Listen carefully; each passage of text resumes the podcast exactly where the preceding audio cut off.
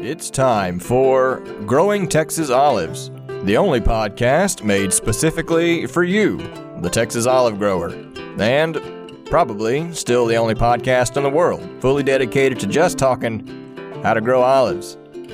Thanks for being here today.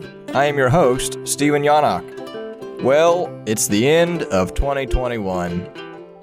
In fact, it's it's currently New Year's Eve today as, as we record uh, this final episode of twenty twenty-one. I do feel bad I didn't get any more episodes out in December. Uh, I, I wanted to, of course. Uh, it was the end of semester and finals and, uh, you know, the Christmas holiday and just everything going on with the end of the year. And, and just it just didn't happen for me until now. But but here we are. So for the last episode of the uh, of the year, I just thought we would do sort of a year in review. Just talk about what, what we saw in twenty twenty-one, what happened, where we stand now, and and, and maybe where we're going to go forward uh, as we look forward to the next year. So let's let's begin our review by, by going back actually to the end of twenty twenty. Let's think about uh, how we finished up twenty twenty. Of course, twenty twenty was a was a heck of a year on its own with its own challenges, but uh, in terms of olives, uh, wasn't a bad year. Actually, a pretty Pretty decent year across the state. Uh, there was some good harvest that happened. We didn't have any severe uh, freeze damage at, in twenty twenty, and so we had a fairly decent crop across the state, uh, at least in terms of Texas olive production crops. Uh, it was it was pretty good. It seems like uh, you know a lot of orchards are were coming of age, and and we had decent weather uh, in that winter before twenty twenty. Uh, to get the trees primed for flowering and fruiting. And so we had a decent harvest. So like I said, across the state, uh, pretty good, pretty good. Uh, a lot of folks made fruit, not as much as we wanted, of course, never as much as we, we want to make. We just haven't broken that barrier yet in Texas and really pushed our, pushed our fruit yields, but that's what we're working on now. So then moving forward and thinking about the winter of twenty twenty into twenty twenty-one, you know, really... Of course, the, the freeze in February is, is front and center on our minds. I'm I'm sure it's still there for me. And, and um, as we approach January and February again, I'm getting nervous. But as far as uh, last year's winter, that twenty twenty and twenty twenty-one winter, uh, it, it was really pretty good. Up until February, it was a really pretty good winter for olives. I kept I kept texting a few of you saying, man, this is this is good olive weather. It was nice and mild. We had a few freezes and, and some, some minor damage on some on some tender tips of leaves and, and twigs, uh, depending on location and management, but you know nothing severe at least, um, but pretty good weather uh, up until February. We had mild conditions, you know we had some chilling, we had some cool weather to get the vernalization process going in the olives, and man, everybody I talked to was just really stoked for twenty twenty-one. Everybody felt like it was going to be their year. The weather was going just right. Seems like everybody I talked to finally had their orchards uh, in, in nice condition, really well managed, really well prepared for the twenty twenty-one season. And then, of course, February, uh, the Valentine's, winter storm U R I, the, the historic freeze, whatever you want to call it. Uh, we all know what happened February this twenty twenty-one, and boy, it wasn't good. It was a, a significant setback. And and it was a historic freeze. Uh, from from what I'd seen, uh, we hadn't had a freeze like that really since uh, the late eighties. I think it was eighty-nine that we had a severe freeze uh, that was very similar in severity to what we had in February. And that's interesting. So it happened about thirty years later, from eighty-nine to, to twenty-one. Uh, and, and when we, I'm going to talk about this a little bit more coming up in the next few episodes when we talk about vernalization and, and the winter needs of olive trees. But it's interesting to me because the the seminal work on olive adaptation to Texas was done in the in the mid-eighties uh, by a master's student at Texas A and M named James Denny. James Denny did his master's thesis on the potential adaptability of olives to Texas, and what he what he found, we'll we'll talk about in more detail in the next couple episodes. But basically, he said he delineated where olives could grow or might possibly be able to produce fruit in the state of Texas. And what he said in the eighties, before any olives were ever planted in Texas, is actually right where the olives are growing today. You know, Denny said north of a certain line, the trees are going to freeze too often every year and never are going to produce. And he also said south of a certain line in Texas, the trees will grow fine and won't freeze, but they won't get enough uh, cold weather to to convince them to flower and set fruit. And that's exactly what has happened. Boy, he was he was really accurate um, with that early computer modeling in the eighties, uh, way before olives were ever planted in Texas. And I bring all this up, and I think it's interesting because Denny, in his master's thesis, calculated a mathematical, although not necessarily climatological, probability of a freeze that would kill olive trees to the ground in this olive-growing region of Texas. He predict he predicted it could happen once every thirty-three years. Well, nineteen eighty-nine. That was that was uh, what is that? thirty-two years ago. So he was rather spot on, I think. So everybody across the state experienced some type of severe damage uh, from the freeze, of course. But as might be expected, the severity of damage uh, varied across the state. And I've talked about this before, so I won't belabor the point, but you know, we had everything from uh, some orchards farther up north that were just, you know, survive, survival was in the low, uh, maybe ten, twenty percent, just total survival uh, af- after the freeze. And those orchards are, have, you know, removed those trees and are replanting. But but on the majority, our more northern orchard sites, they were mostly killed to the ground. Uh, I think about sixty to eighty percent survival. Now, again, one hundred percent top kill, everything killed to the ground, but sixty to eighty percent survival, meaning sixty to eighty percent of the trees regrew from the roots. And that's what a lot of folks, um, I, I think I've said this before too, but I kind of draw a line on, on Highway ninety, U S ninety, that goes, of course, right through Hallettsville here where I am. It goes all the way west. It's a nice straight line. Above that, north of north of Highway ninety, uh, was mostly, everything was top killed and killed all the way to the ground. Along this ninety corridor, you know, there was some mixed results. Uh, some folks that, that did have top kill to the ground, some folks with some significant total tree death and tree loss. Uh, and then you go down the road at a similar latitude still, and that orchard was just defoliated and, and lost very little of its canopy, had very little top death, actual death of the canopy.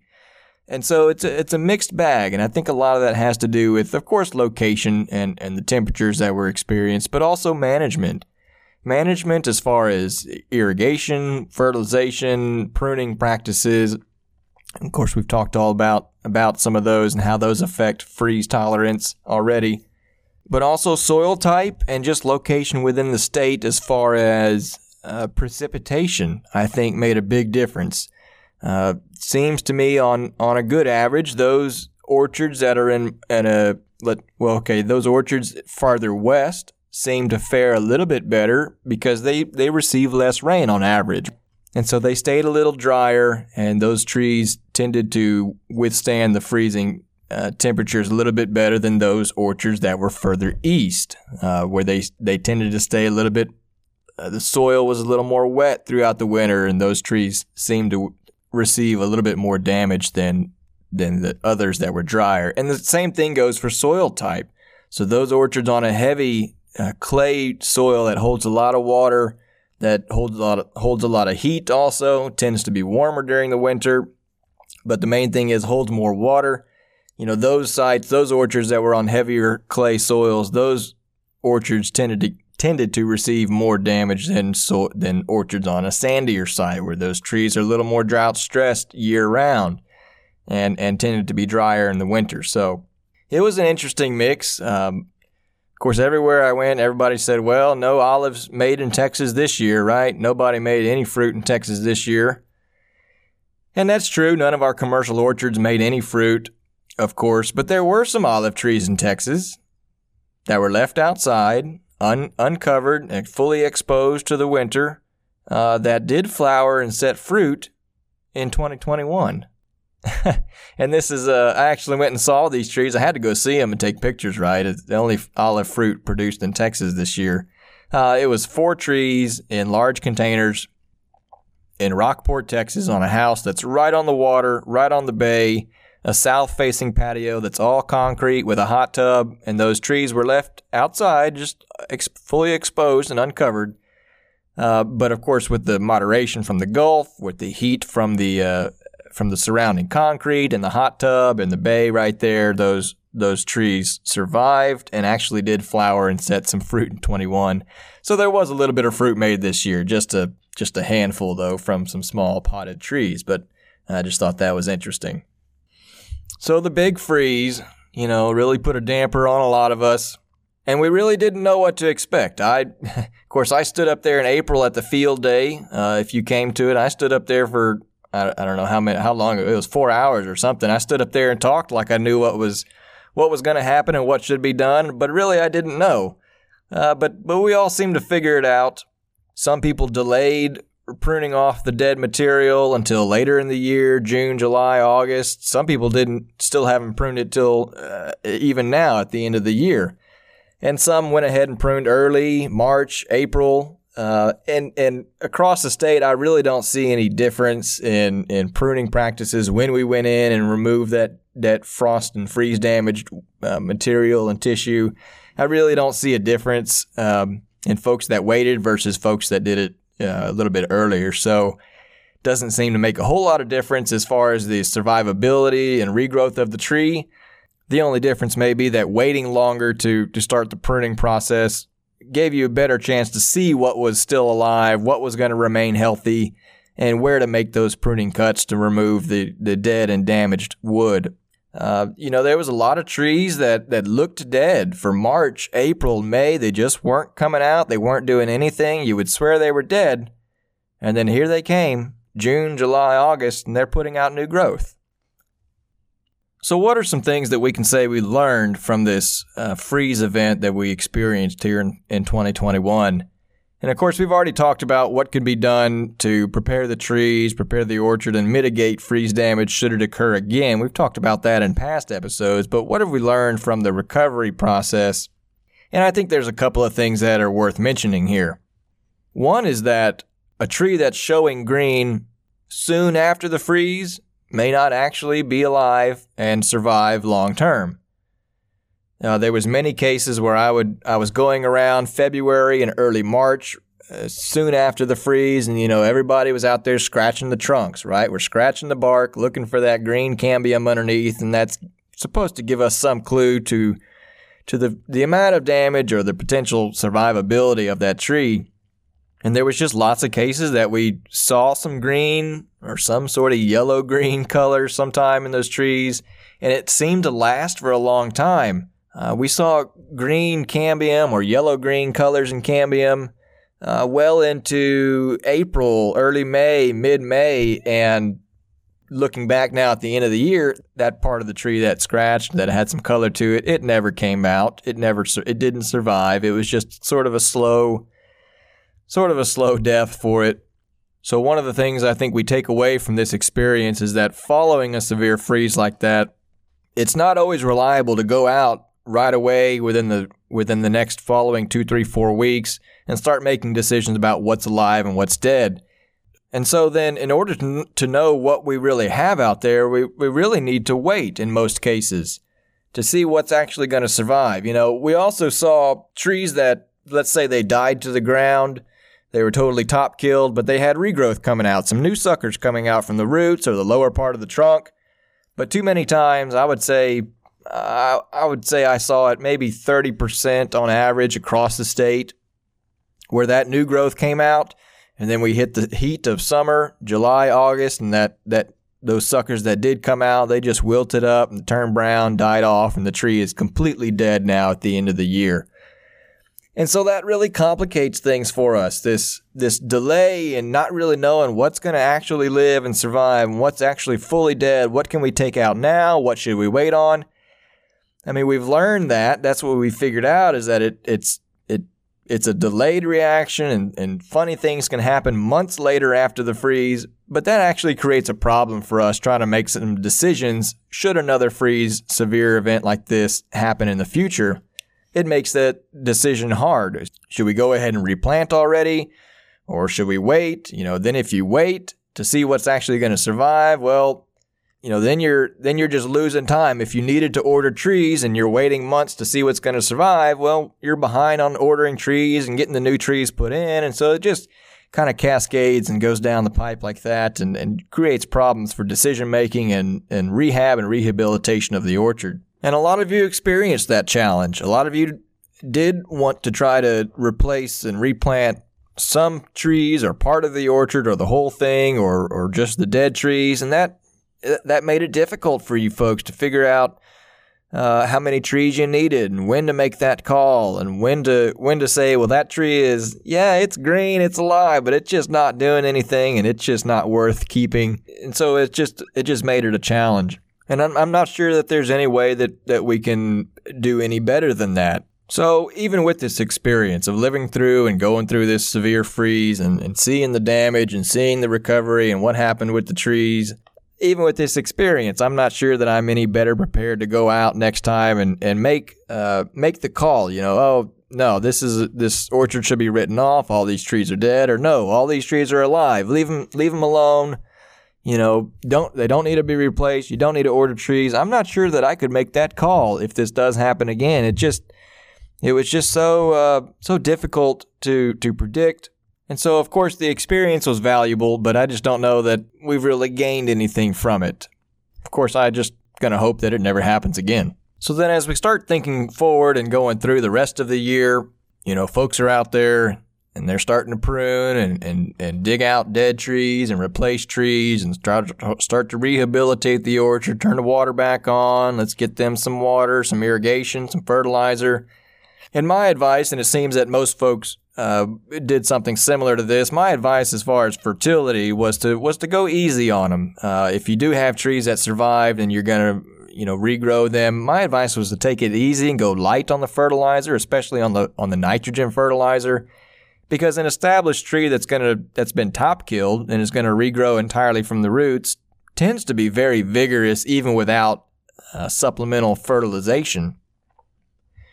And so the growers that I'm familiar with and that I talk to and, and, and who talk to me, um, generally that was their practice, uh, a light application of fertilizer or in, in the spring when we did see some life in these trees.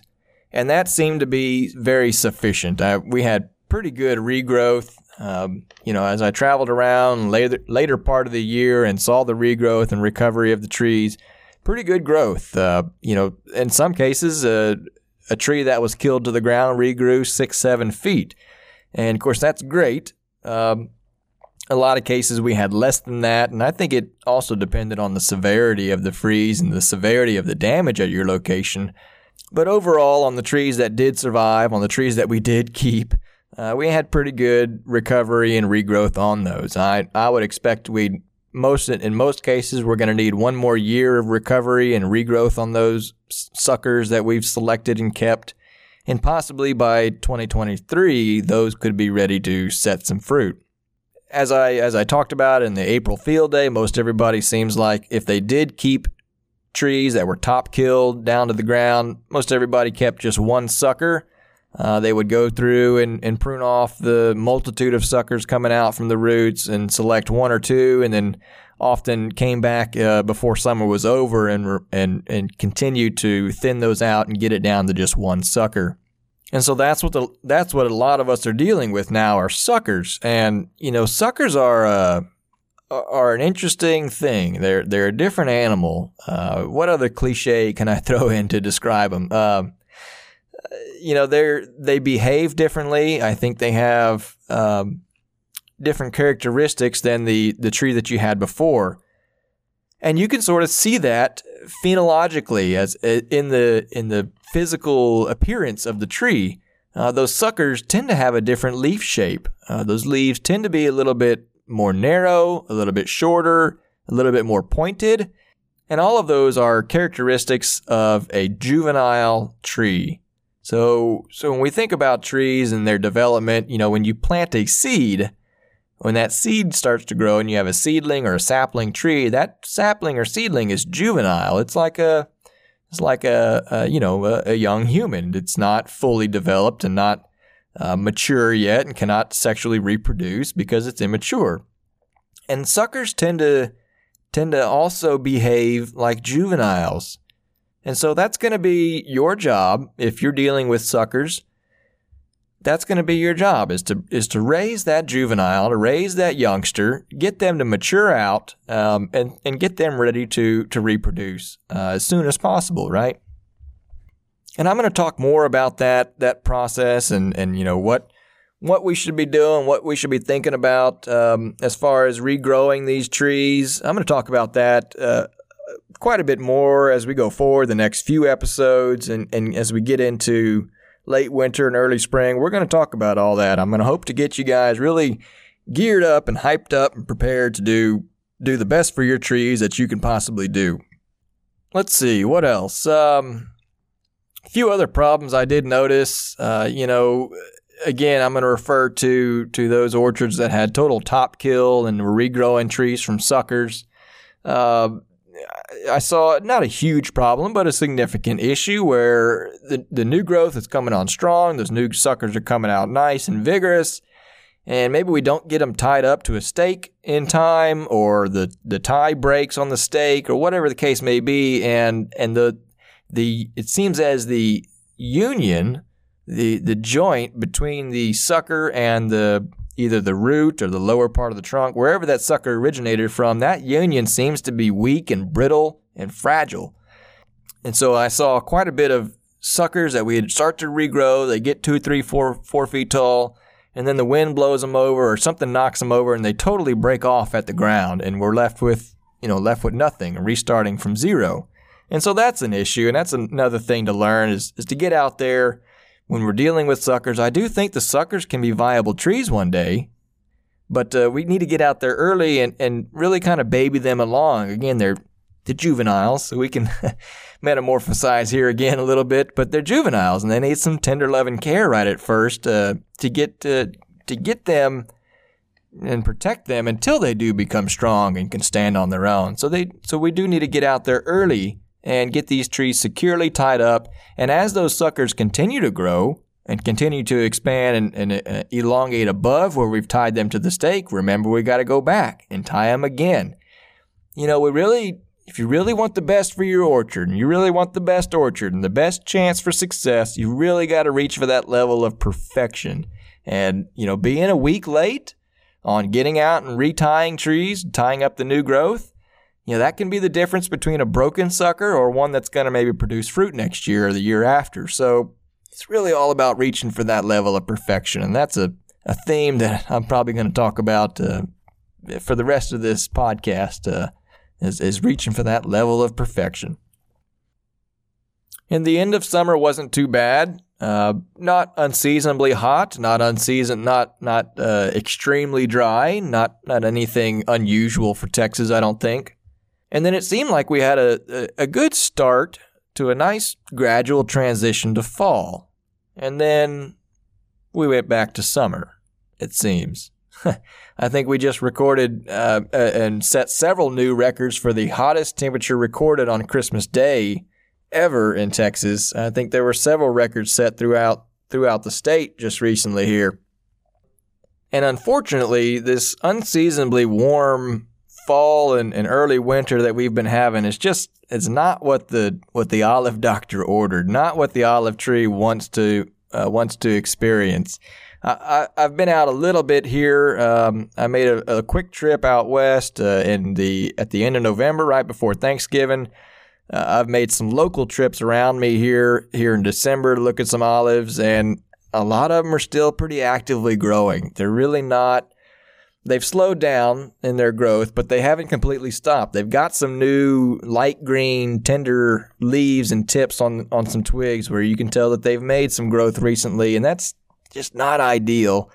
Um, and we're going to talk in, in quite a bit more detail about dormancy in the next episode, and I'm looking forward to getting a few episodes out here fairly quickly in the next week or two, so so stay tuned for those. And so that's a nice segue. I'm going to go ahead and leave it there for this episode. It's going to segue nicely into our next episode, and we're going to talk about dormancy, what is dormancy, and what, what influences dormancy, what we can do about it, and so on and so forth. That's going to be the next episode then, is talking about dormancy. Uh, the, the episode following that, I'm planning on talking more about winter and about vernalization, about the chilling requirements, the chilling needs, what actually happens in winter, and and how and how important is it to convince the tree that once spring comes, it needs to set flowers and make fruit. So that's kind of what's on the plate. Talking about dormancy, I'm going to talk about chilling and vernalization. And uh, after that, we're going to go into what, what to think about and look forward here in the spring, what to do for management for these orchards, uh, depending on your situation. So with that, I'm going to sign out for twenty twenty-one. It's been a heck of a year, y'all. Thanks for hanging out with me. Thanks for supporting me as always. I hope that I've helped some of you at least a little bit. It's been a crazy year, but, you know, if I've learned anything about you Texas olive growers, is that you're you're pretty darn resilient. You've got to be to be an olive farmer in Texas. You've got to be strong and resilient. So I'm going to leave it at that for twenty twenty-one. Happy New Year's to everybody. Good luck in twenty twenty-two. You guys take care of each other out there. Take care of those olive trees. And we'll talk to you again soon when it's time again for Growing Texas Olives.